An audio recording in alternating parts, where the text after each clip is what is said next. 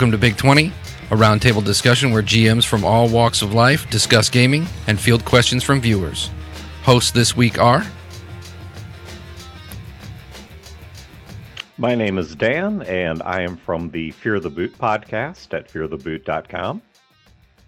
Hello, I'm Cheyenne. I'm from the Chicks with Chris Pat podcast. hey, I'm Wayne. I'm also from Fear the Boot. You know, I was telling someone about the Chicks with Crits name because I was commenting. I said, uh, it, it just, I don't know, the way things are right now, like when men make a podcast name, they have to be, you know, kind of careful about where they go with it. I said, all the edgy podcasts I know in terms of name, they're all female dominated. It's like, you know, chicks with crits, resting glitch face, you know, these. we can name ourselves that. Yeah, exactly. That's that's your word. Exactly. You can use that. All the best names. all right. So the topic that we're talking about today is uh, non-gaming source inspirations for games. So this could be for game plots, game worlds, for specific characters, uh, but finding your inspiration somewhere other than the RPG book and bringing that into the role playing game. So, you know what, Chan, I'm going to start with you. Can you give me an example of a time you've done this? Um, yeah, actually, creating the gods for the first uh, season of the sun, the moon, and what falls between. I, I started off with um fairy tales. The biggest one is like a Sleeping Beauty inspired. You have Sleeping Beauty, if you go back farther, you have The Sun, the Moon, and Talia, which is another Sleeping Beauty type story. If you go back farther than that, one of the very first uh, sleeping people you'll find, like fairy tales, is actually about a prince that the moon falls in love with and like puts them into a magical sleep. So I decided like to go back that far enough that'll help create the gods for this world, which will help create the conflict because they need to find the newest incarnations of the sun and moon, right? So I've gone back to mythology from like folklore and stuff. That's typically what I uh, use to create like my world and stuff for my campaign this time around. And I've also asked my uh, characters, my players, I asked them, pick a fairy tale myth or a legend to base your character on. And they came up with some pretty interesting and fun, uh, th- uh, creative ways to do this. Well, it's kind of interesting how actually a lot of games I, I think we take for granted. That's how they themselves did it. Um, let's say good old D and D. Many of the deities in multiple worlds of D and D are taken from actual mythology or based on uh, Norse or Gaelic or any number of other sources for their their list of gods. Uh, of course, even the basic archetypes that are available in the game are based on the adventuring party of Lord of the Rings. Um, yeah, you look at modern day superheroes, and they're just the new generation of Greek myths. I mean, exactly. some of them even came back in. I mean, you've got Hercules, you've got Thor from Norse mythology. Yeah, and so I think one of the things that we have to keep in mind is that at its heart, role playing is just a form of collaborative storytelling, nothing more, nothing less. And so when you look at books or movies or mythology or any number of things, uh, you what are you looking at is other stories. And they could be fictional stories. They don't have to be. I think history is a great source of inspiration. And, you know, to adapt those stories into a role playing game is not a huge leap because you're talking about i mean it's an apples to apples sort of thing of you know this this is a, a source of story that you're bringing into a different medium of story. Yeah history's a big one for me but not necessarily looking back at how things actually happen i love when i travel to go to historical sites and go to places that have really interesting architecture and i just take a ton of pictures and then i start asking myself in my game how would you know this world event affect this town. Uh, one of the big examples for me is i love the town of metropolis illinois. So I was playing a skies of glass game that dan was running and i just asked him the question of you know okay well what what happened to metropolis? And his answer was i don't know you tell me. So that was actually the first con game I ever ran was a Skies of Glass game set in Metropolis where I had gone to the town so many times. I was looking at, you know, the history of it where there had been a fort that had been a French fort that was then turned over. And why was the fort there? Because it was such a wonderful spot overlooking the river, overlooking the bridge, and thinking forward into the future of a post apocalyptic world. Those are the things that you're going to need as well. So I just started thinking, okay, well, that city didn't get bombed. What happens to it? And it went back to the history of what happened to it when it was being built.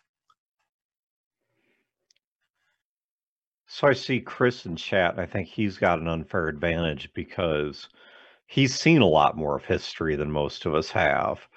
So he can just kind of think back through where he's been and what's happened. Um, but yeah, there's another one in there in chat right now, which is uh, VC Young, who's mentioning that he threw us in our current Skies of Glass actual play, which is a homebrew post nuke game.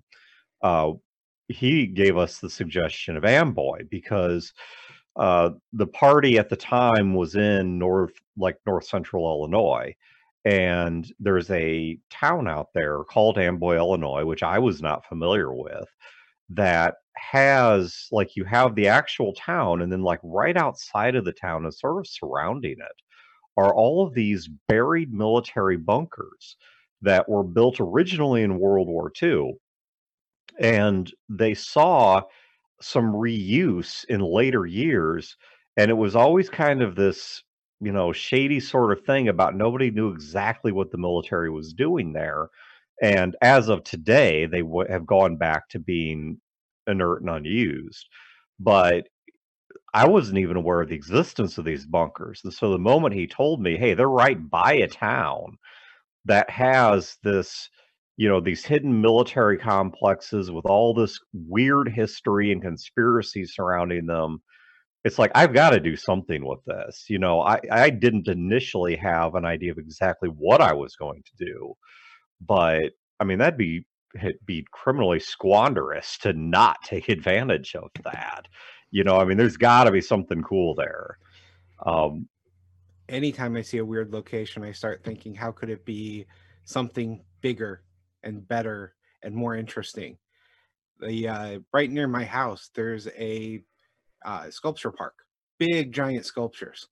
So I've worked that into my games a few times because it's a unique location for me, I work at a, a couple different hospitals and uh, I work in the mailroom and to get into certain offices, I have to have, you know, like authorized personnel only. And so I end up sometimes in small, tiny hallways and I just like feel like, how can I translate this into game? Just walking into just different parts of a building you're not used to, right? Like even that can be like crazy and like inspiring for certain like situations and stuff. So going back to chat, Chris was rolling with our joke and he said his dementia is the secret sauce. but I, I, think there, I mean, jokes aside, I think there is kind of something to that. The random musings of your own mind, the things that you see in a day, the things that you experience in a day. Uh, people watching, if you're into people watching, that's a great source for NPCs. You know, you, you walk into a store and you see an elderly couple bickering about something nonsensical. Man, just capture that moment. You know, you've got two great NPCs right there. Um, but you know, sort of riffing off his dementia comment, one of the things that I have, and I I recognize not everyone has this, but I have very vivid and very memorable dreams. So my dreams are very real feeling. And when I wake up, I tend to remember them quite well. And I know some people don't remember their dreams at all.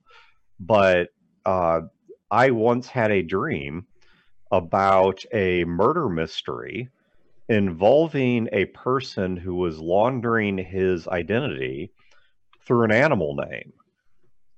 And yeah, so Wayne, if you listen to our Skies of Glass AP, you know where this is headed.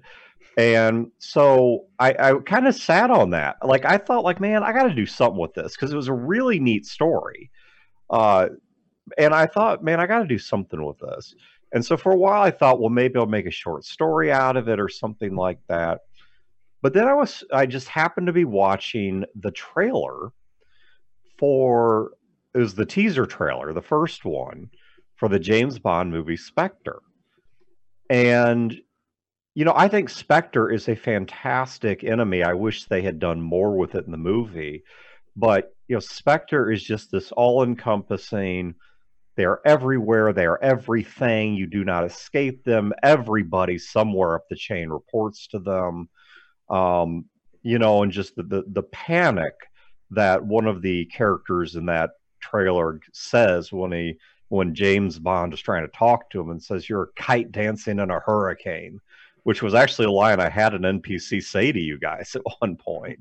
You know, and then that sort of dark thing at the end where he goes up to Blofeld, who's the head of Spectre, and you know, Blofeld's down and concealed in shadows and by all rights shouldn't even know that James Bond is there because he's in this upper gallery surrounded by people. And he says something to the effect of, you know, I've been expecting you for so long, and now here you are. And eh, you know, it was that feel, that sense of this underdog taking on people that are capable of reaching everything that they know so much about you and yet you know so little about them and all of that i mean was awesome inspiration for i won't say if they're good guys or bad guys. We'll just say an antagonistic faction within the skies of glass game.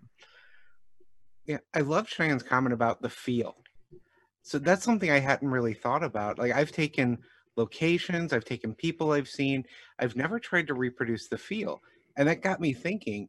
There was a uh, this was years ago.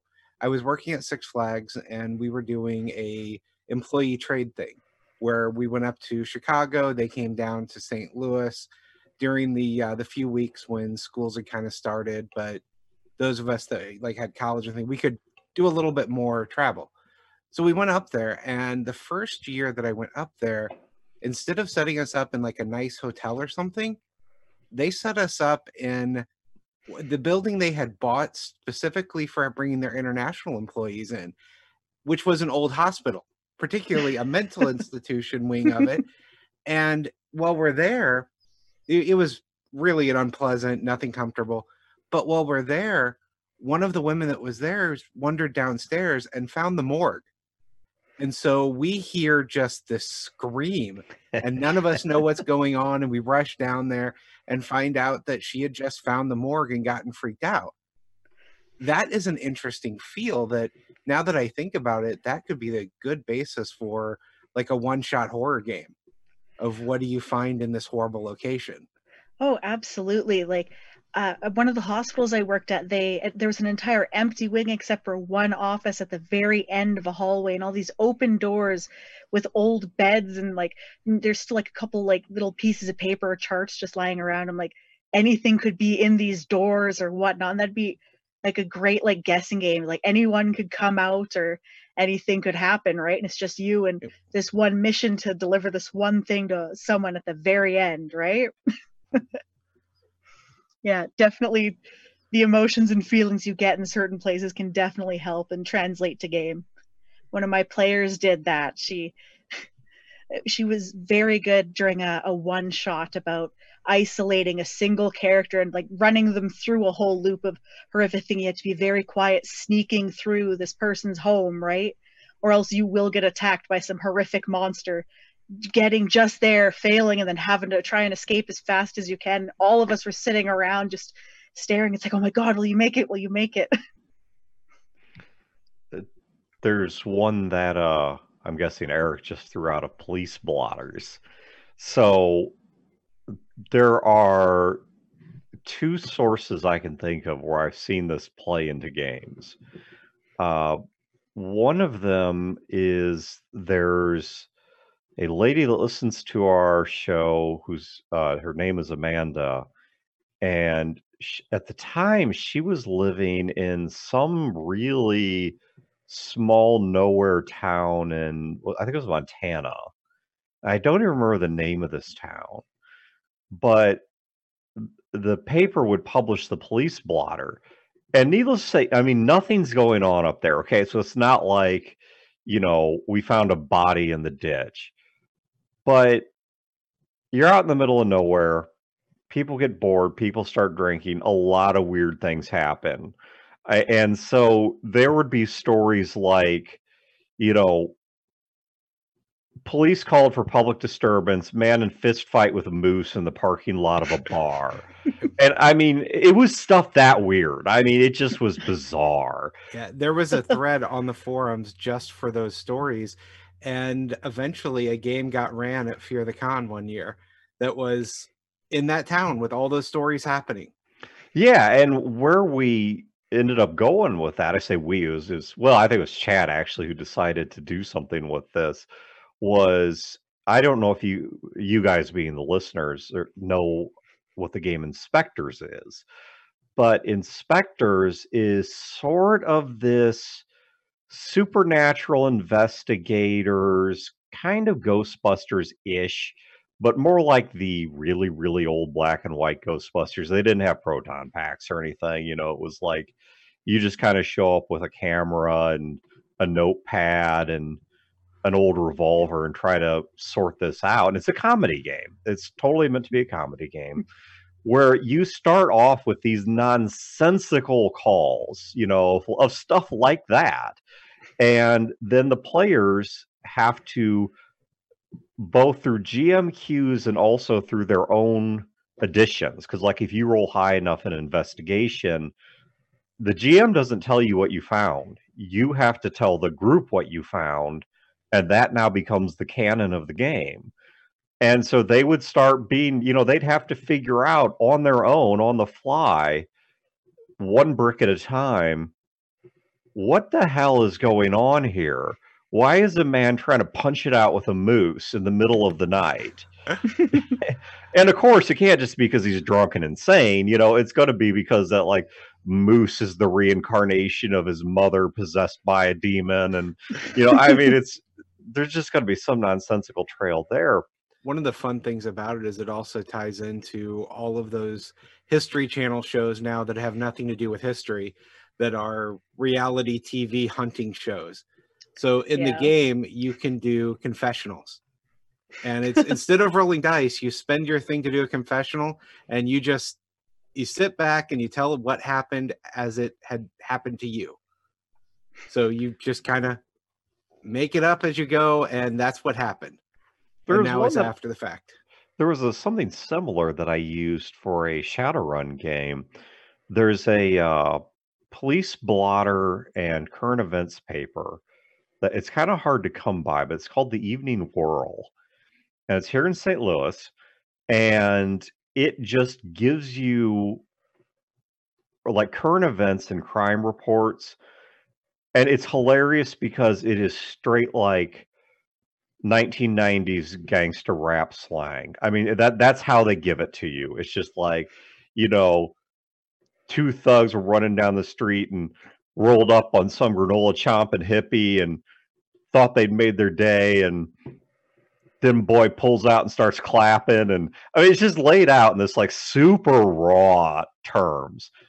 And it works wonderfully in Shadowrun this is i mean this is probably what a pirate radio station in the barrens is going to sound like. You know they're probably going to tell true stories but not in a way you're used to hearing them yeah it is interesting how many things out there you would never believe if somebody were writing it as fiction and most of them come out of florida. Yeah florida man. Yep. Florida man Now, I love using news stories like that in games. I used to pick up like the tabloids, not the uh, celebrity ones, but the the other ones like uh, you know, man bat has child with woman in Tennessee. those were the ones I would get. The black and white ridiculous stories. And those are there's all kinds of things you can just work into a game from one of those. Oh yeah, what is it? Bigfoot uh, ran off with my wife, stuff yep, like that. exactly. I actually found a a fun like a trope that led to a, an interesting game. There's the the half vampire child of Dracula. There's a million characters based off of that. So I ran a Halloween game once where I was like, I am in I, I'm giving all of my characters their own backstory. All of you guys are vampire are um, vampire hunters, but you're all half vampire hunters, but you can't tell anyone because you will immediately be murdered by any other vampire hunter. It's like uh, you were born a half vampire. Your mom got bit when uh, she was pregnant with you. You were tortured as a child and turned into a vamp- half vampire. You're Dracula's great great granddaughter, stuff like that. And it just finding tropes like and just throwing them all together and it's like Dracula accidentally invited all of them to a ball where he's only supposed to take out he gets bored right? So he'll fight one of his half vampire children every 50 years. He messed up so now there's four of them there to try and kick his ass but none of them know who the other one is right? So without even realizing all these siblings together I'm like that's great but none of you can be named Alucard. No one. No one can be named that. You guys can't all have the same name It's kind of starting to sound like the world post Charlemagne. so another uh, another source is uh, small little tidbits because I found that you can extrapolate off of them. Uh, so, for example, let's let's just say there's a scene in a movie that catches your eye. Uh, my favorite of the Star Trek movies is Star Trek Six. I realize I'm supposed to say two, but you know, bite me. Um, but uh, my favorite of the Star Trek movies is Six, and there's this scene in there uh, where the a, a, torpedo comes from next to the Enterprise, and they they think the Enterprise itself actually sh- shot a Klingon ship that was there on a diplomatic mission, and uh, you know, Captain Kirk has to, of course, figure out how does he balance diffusing and saving a diplomatic situation while not getting everyone on his ship killed. And so the Klingon ship that got hit, you know, it goes shields up, weapons on, and uh, comes about and faces down the Enterprise. And I mean, you see its front torpedo bay glowing, you know it's about to fire. And there's this this moment where Captain Kirk is just like deer in headlights, and his crew is trying to get his attention. And I remember Uhura uh, saying, uh, "Our shields, Captain," and then with increasing panic, "Captain, our shields!" And Kirk ultimately tells her not to, you know, not to raise the shields uh, because he knows that that's going in in a fight. Okay, so now what is my point with that? That moment of tension can tell so many stories. You know, why did this happen? How did we get to a point where defending the ship is that difficult of a decision?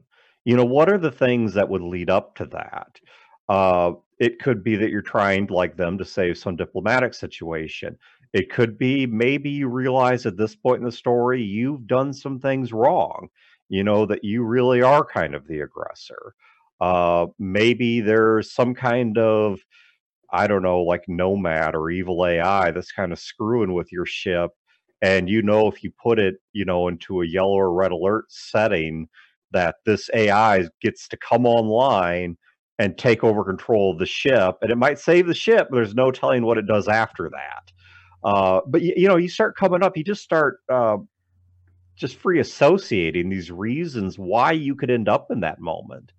And you know what? When you play the game out, that actual moment may, may never occur, but you can still use it as a point of inspiration.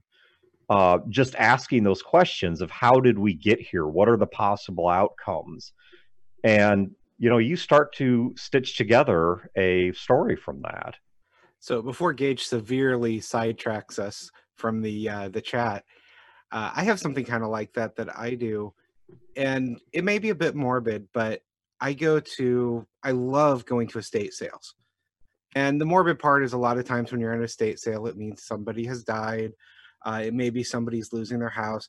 Usually, a estate sale is never a good thing for the family, but as you walk around the house, it starts to tell a story and I start to ask myself the story of the people that lived there and you know why is why is this room decorated the way it is? There's a chip off the wall. How did that happen? You know what are these selection of books? And sometimes there's some really interesting things that people have done for adding on to their house and it makes me start thinking through that process of how did they get there? Who are those people? And then a lot of times those people become npcs in one of my next games because i've built them in my mind seeing how they lived You know, something. Oh, I'm sorry, we're being Yep. So um, Gage cashed in some points and seized the initiative.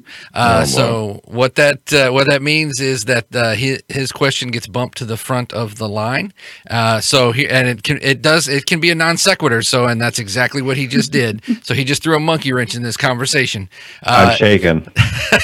uh, if you had to share a sunset cruise with one CW character, who would it be and why? At bonus points if you can include which CW character you would take vampire hunting. The answer to both is uh, Stephen Amell's Green Arrow. Sunset Sunset Cruise would be uh, Supergirl because if the boat goes down, I'm fine. She can fly me away. Vampire hunting, though, Buffy the Vampire Slayer because it became CW when her show was still on. Hmm. Uh, Sunset Cruise, I think. Well, I'm going to take Sa- uh, Castiel from Supernatural because he needs a vacation. And sticking with Supernatural, I'll take Dean with uh, the vampire hunting.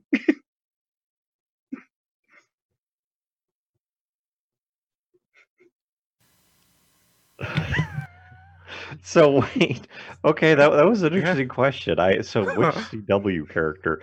You know, I think the only reason I was able to answer that so quickly is because uh you know, the whole Arrowverse thing, it always struck me as this experiment in the compromise show of can you make a soap opera, you know, which is obviously a, a stereotypically female form of storytelling, and if instead of using a doctor with an eye patch, you throw in Batman characters, would both the man and woman watch it? And the answer is apparently yes, because I watched a lot of seasons of a lot of those shows, and you would never catch me dead watching a soap opera.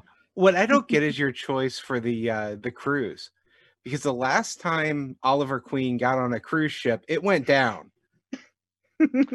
Yeah, I mean, and that's true, but I, I mean, he think also recovered. You got to think about the time leading up to that. Well, and also, yeah, several people that went down that went down with that ship ended up alive, but I mean, nobody in his universe dies. Um, but I think it's it's also uh, you got to think about the time leading up to that. So you know, I Stephen Amell's a really cool guy, and I like his character as well. So uh, but I've seen some interviews with him from like Comic Con and such, and he's just a really neat guy. So, yeah, I'd take that. I mean, you know, I'll just I just need to be sure that I have some kind of I can't tell him everything about my past because that guarantees there's more to flesh out later. So I'll be back. Like it might, you know, if I'm too straightforward with him, I'm dead. You know, if Yeah, I, I I can't ha- finish your story arc. Precisely, exactly. As long as my story arc's incomplete, and that's easy enough to do. You know, I'm good at, at doing weird stuff and kind of, you know, playing my own non sequiturs. So yeah, I'll be fine. And where do you go from that one? Uh, I'm going to back right up because uh, I've had people try to derail me for 14 years on a podcast and it hasn't worked yet. Um, so we were talking about going through people's old stuff. And Wayne, you were talking about going to estate sales and trying to piece together what kind of person this was or Yep. what kind of, you know, if we presuppose there was some uh, underlying plot to their life, what was it? And one of the things that I have found is great for that is people's notes. And I don't you don't have to have anything as interesting as a diary. It can be old cards, old postcards. Uh, it can be what they wrote in the uh, margins of a textbook or college notes. One of my favorite places to go for this is old Bibles. Uh, whenever somebody in the family passes away, I take their Bible And the reason I do, among other things, is you know, you take something, you know, like a religious book, which is that intimate to how a person thinks, you know, even if they think it's all BS, you still get an interesting look into their mind. And uh, I have found so many like cryptic and kind of leading questions and comments in there that like what were they going through? Like i don't understand what this was about.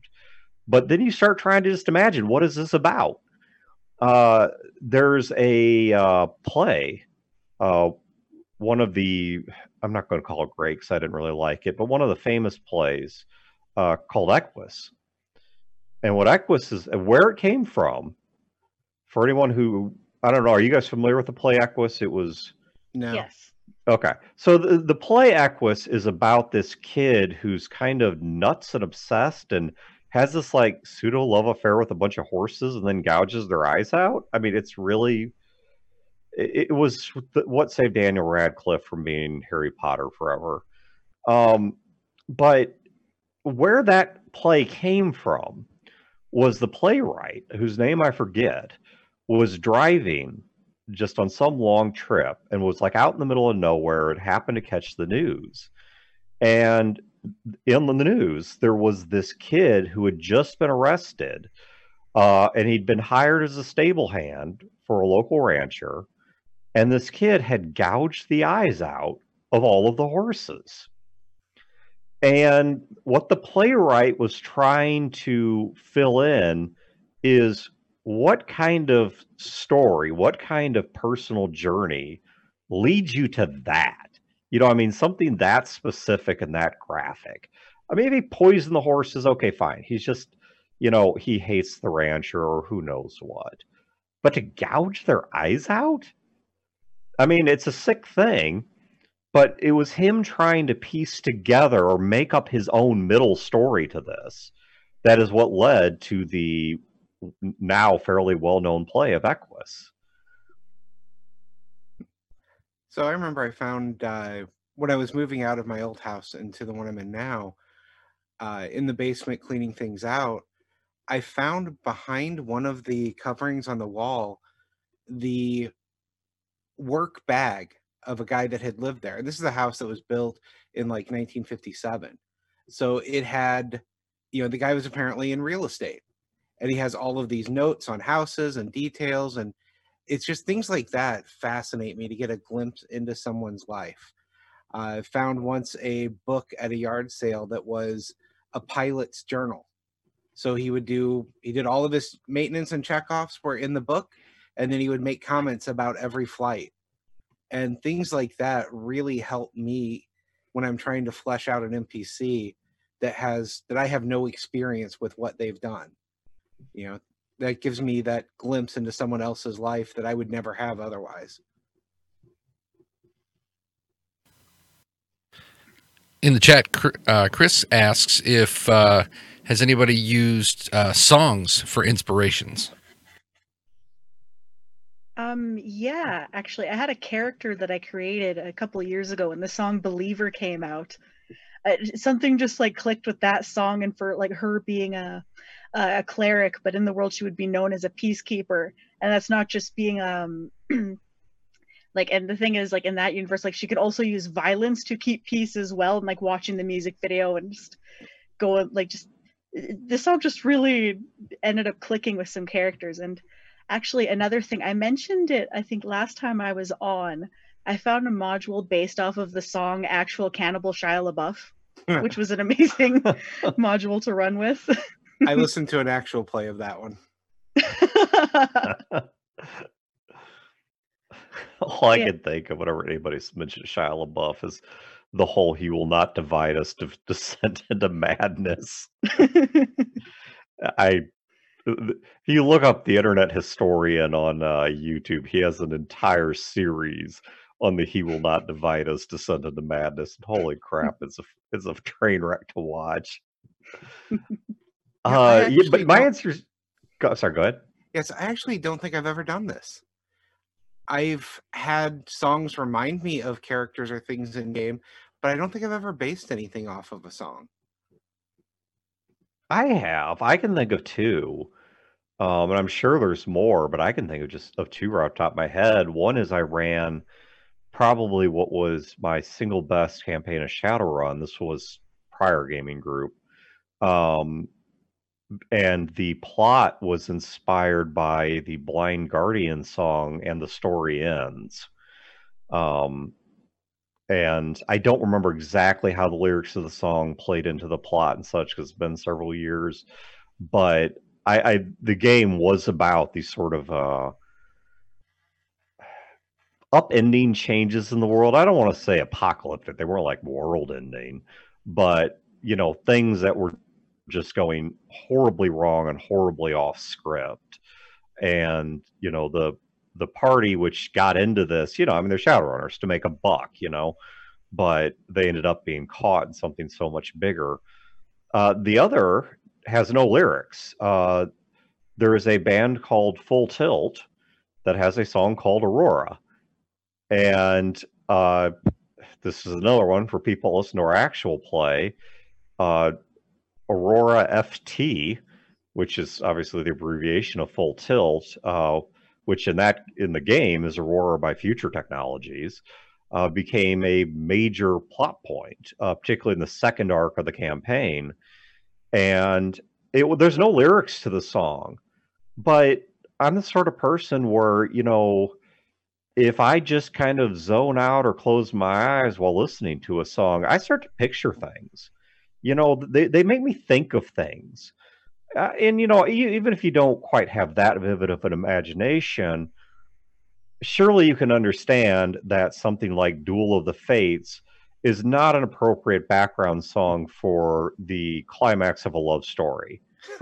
so I mean, we all get that songs yeah. have feel and image to them. And I just kind of let that go the extra mile and that inspired it because uh, I mean I started just seeing these images of you know sunrises and brightness and you know a, a, spaceship lost out among the stars and all of this stuff. And i just took those individual images and it's like how do i make these tell a story? Yeah, so chris was asking me in chat uh, if there's a song i'd like to base one on. And really two songs come to mind. Uh, metallica until it sleeps is very visceral vivid images to me but I'd also like to do a time travel story based on uh, Black Sabbath Iron Man. I think either one of those would be interesting to start off as a pitch on, either for a character or to be an actual Iron Man would be more a story versus uh, Until It Sleeps would be a character. So there's a couple questions in chat I want us to kick around, but I w- there's a point here I want to be sure to lay out while it's still fresh on my mind, which is when you're taking these little tidbits, if um, you are struggling with, well, what do I do with these tidbits? How do I turn a tidbit into something bigger in my game, or you know, or use it for genuine inspiration?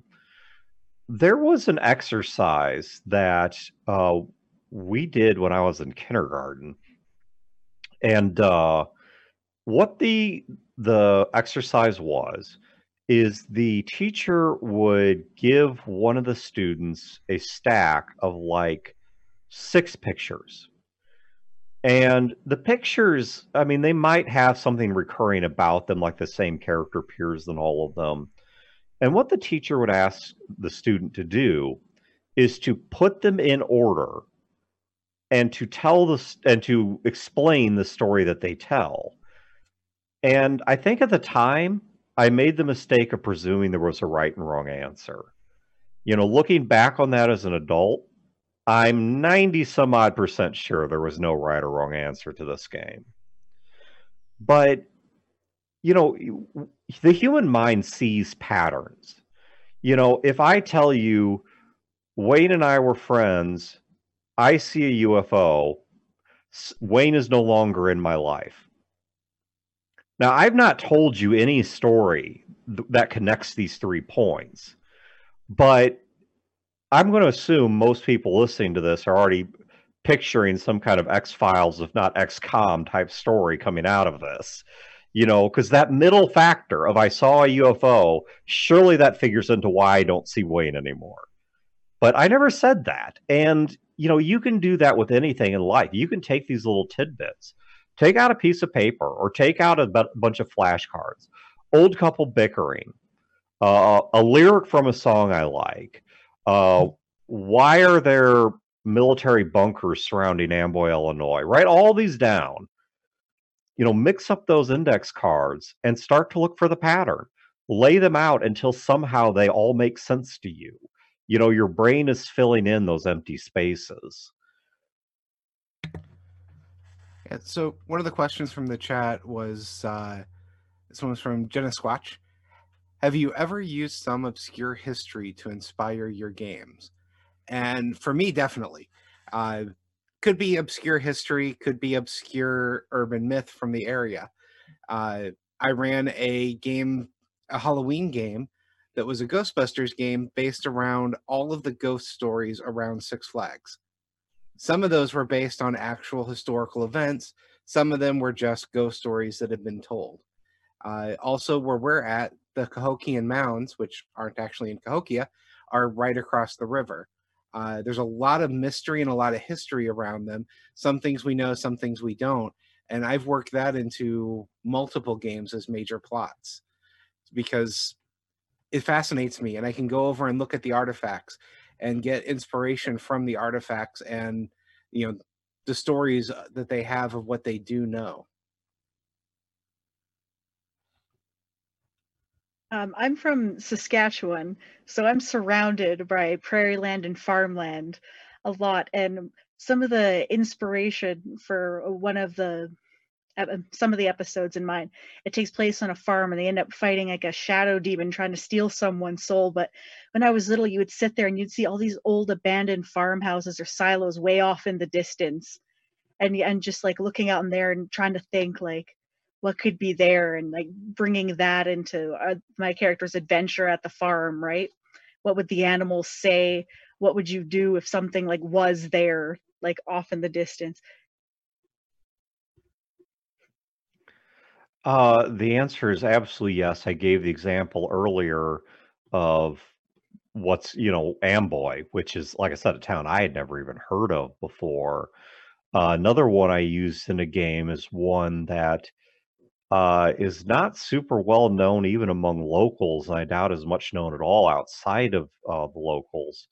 Is a now demolished place called the the Koch Hospital or Robert Koch Hospital, and I used it in a a uh, well, it's mostly comedy game, but it had a horror moment. I use this for the horror part, but uh, to explain what Koch Hospital is, and I'll give you the cliff notes because it's a fairly complicated history.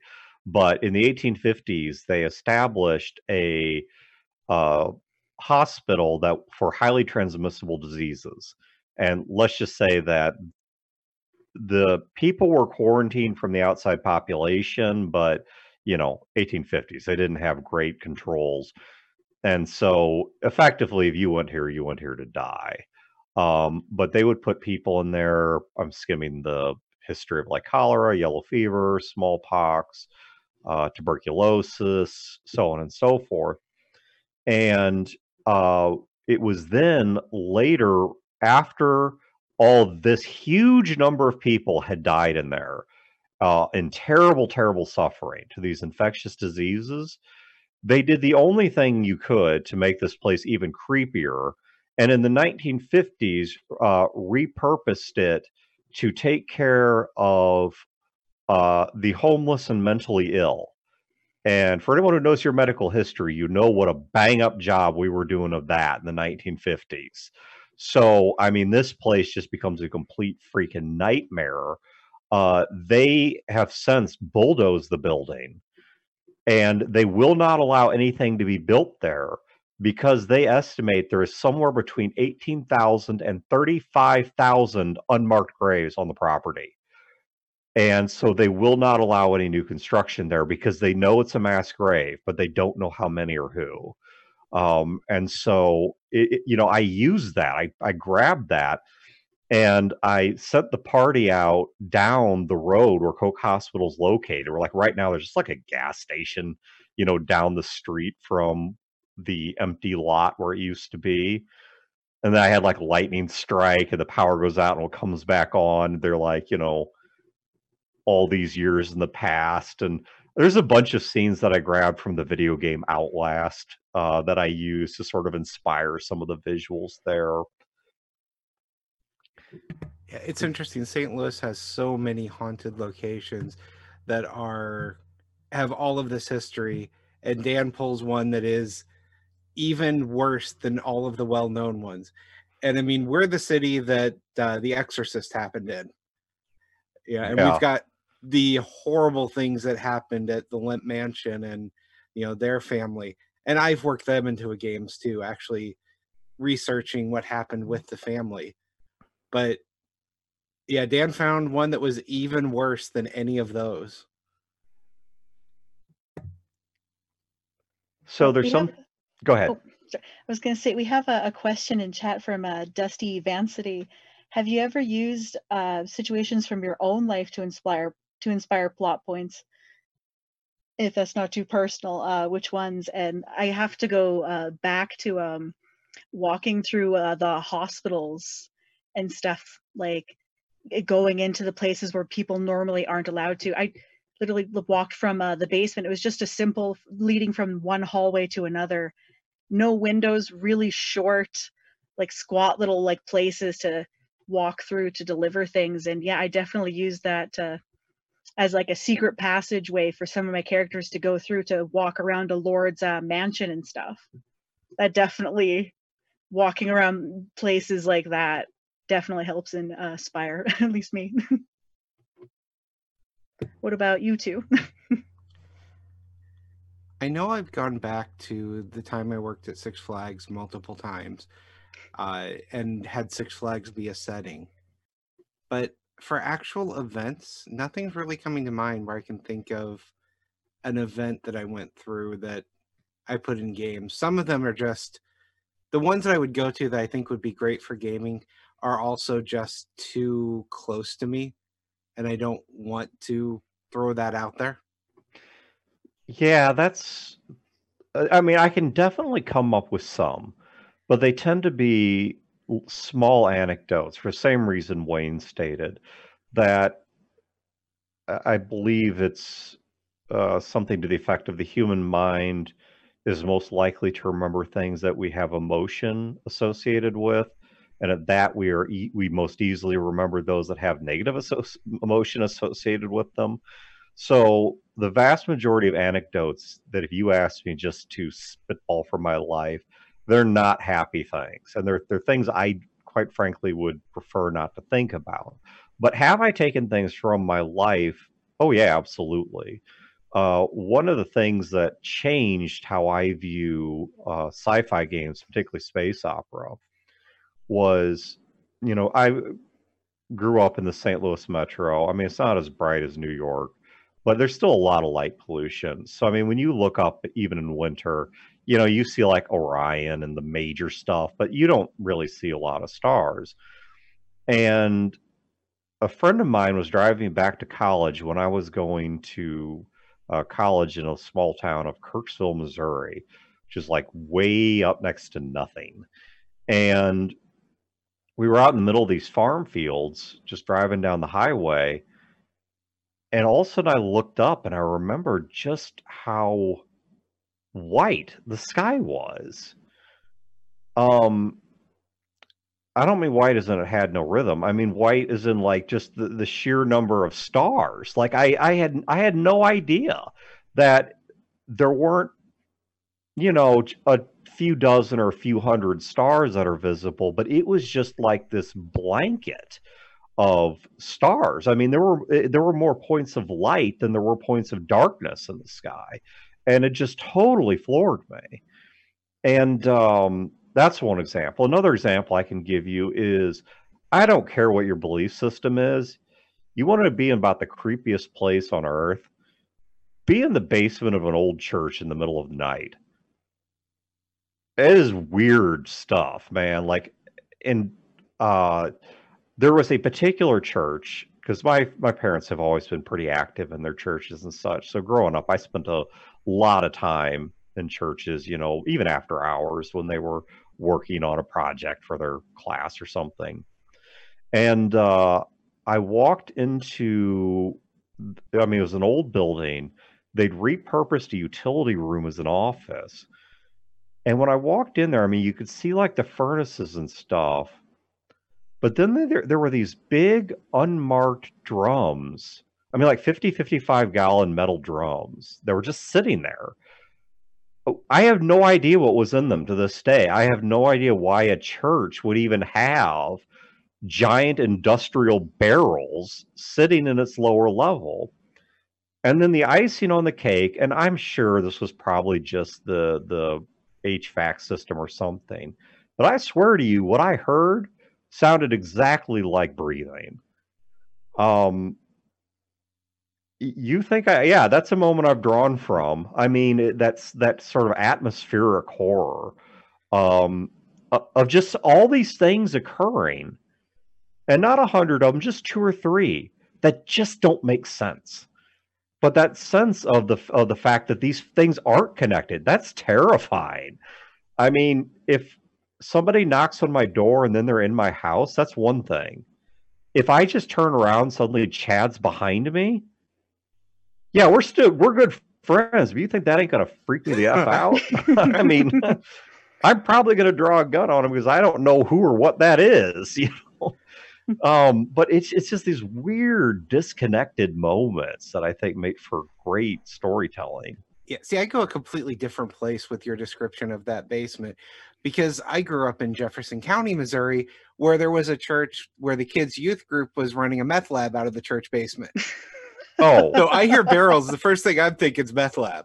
No, uh, this was they were making meth. I there were a lot of shenanigans going on in that church. I know what they were, and meth was not on the list. I mean, whatever this was, it was either industrial or previously industrial. So I have thought of one other thing I always go back to. I spent time early in my career as an intern on a you know, on a help desk, answering phones for computer support.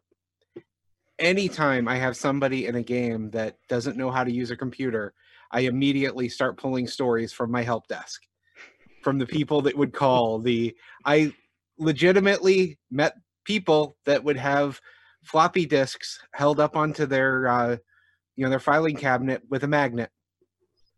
Oh, excellent! It's not an urban myth. I saw it happen.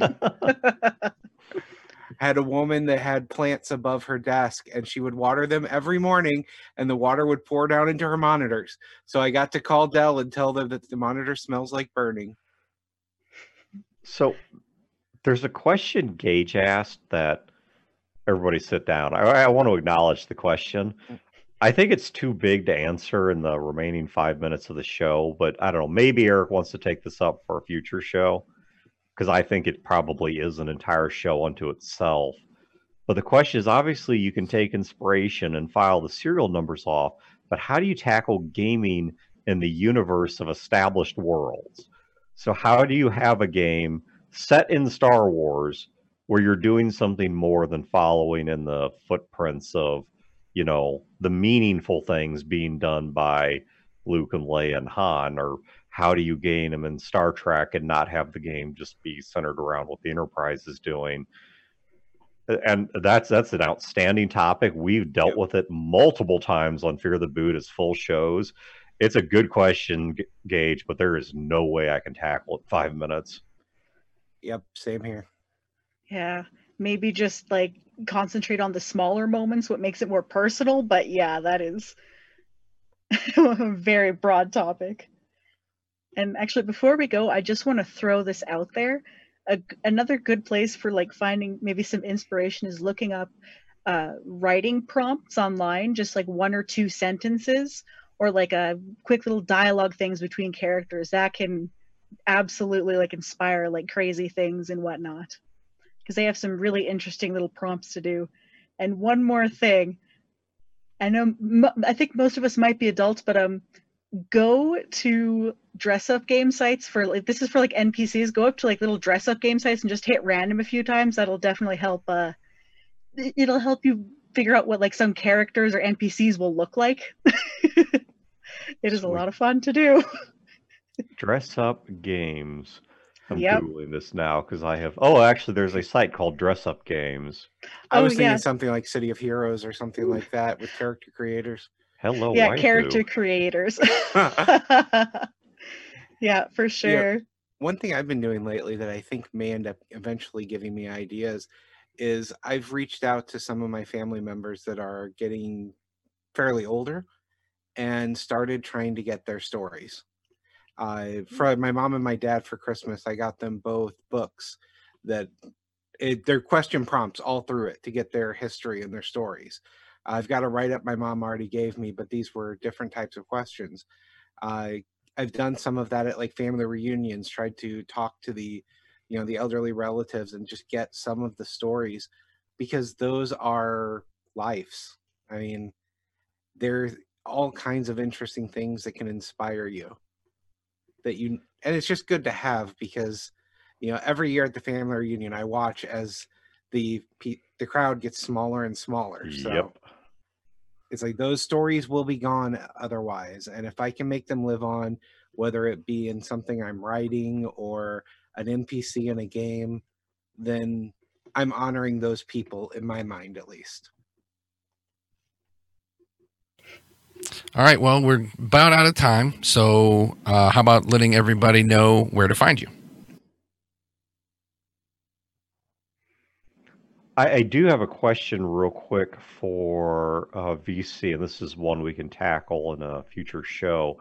But uh, he was asking, um, what's one thing you've always wanted to work into a game but haven't yet that is subject reverential? Now, I need a clarification. Do you mean reverential or referential? Because my answer to that question would completely change based on which word you're after. Um, but I'll answer that one offline or in a future show. Uh, so, once again, my name is Dan. You can find me at Fear the Boot, like be afraid of the shoe.com. And you can find the actual play games we do at ap.feartheboot.com. Um, that's, I bounce around from place to place, but that's the primary spot you can find me. My name is Cheyenne, and you can find uh, me at the Chicks with Crits podcast or on uh, Twitter at Cars Jans. All right. Uh, I'm Wayne. You can find me at feartheboot.com. And I am uh, at Valagor on Twitter. And I'm going to try to be a little more active on Twitter for a little while. We'll see how long that lasts. Oh, I'm horrifically inactive on Twitter. If you want to see anything about my life, send me a friend request on Facebook. I tend to accept those pretty blindly. But yeah, I'm horrible with Twitter. I don't do jack on there. All right. Well, thank you, uh, Dan, Cheyenne, and Wayne for hosting this week. Uh, thank you, Gage, for seizing the initiative and completely screwing up our flow with the CW question. Uh, Chris uh, woke up and asked a question about uh, songs for inspiration. That was nice. Uh, Je ne sais uh, asked about the history. That's awesome. And uh, of course, uh, Dusty Van City uh, came in and asked about your own life questions, uh, which is awesome as well. Thank you all for watching.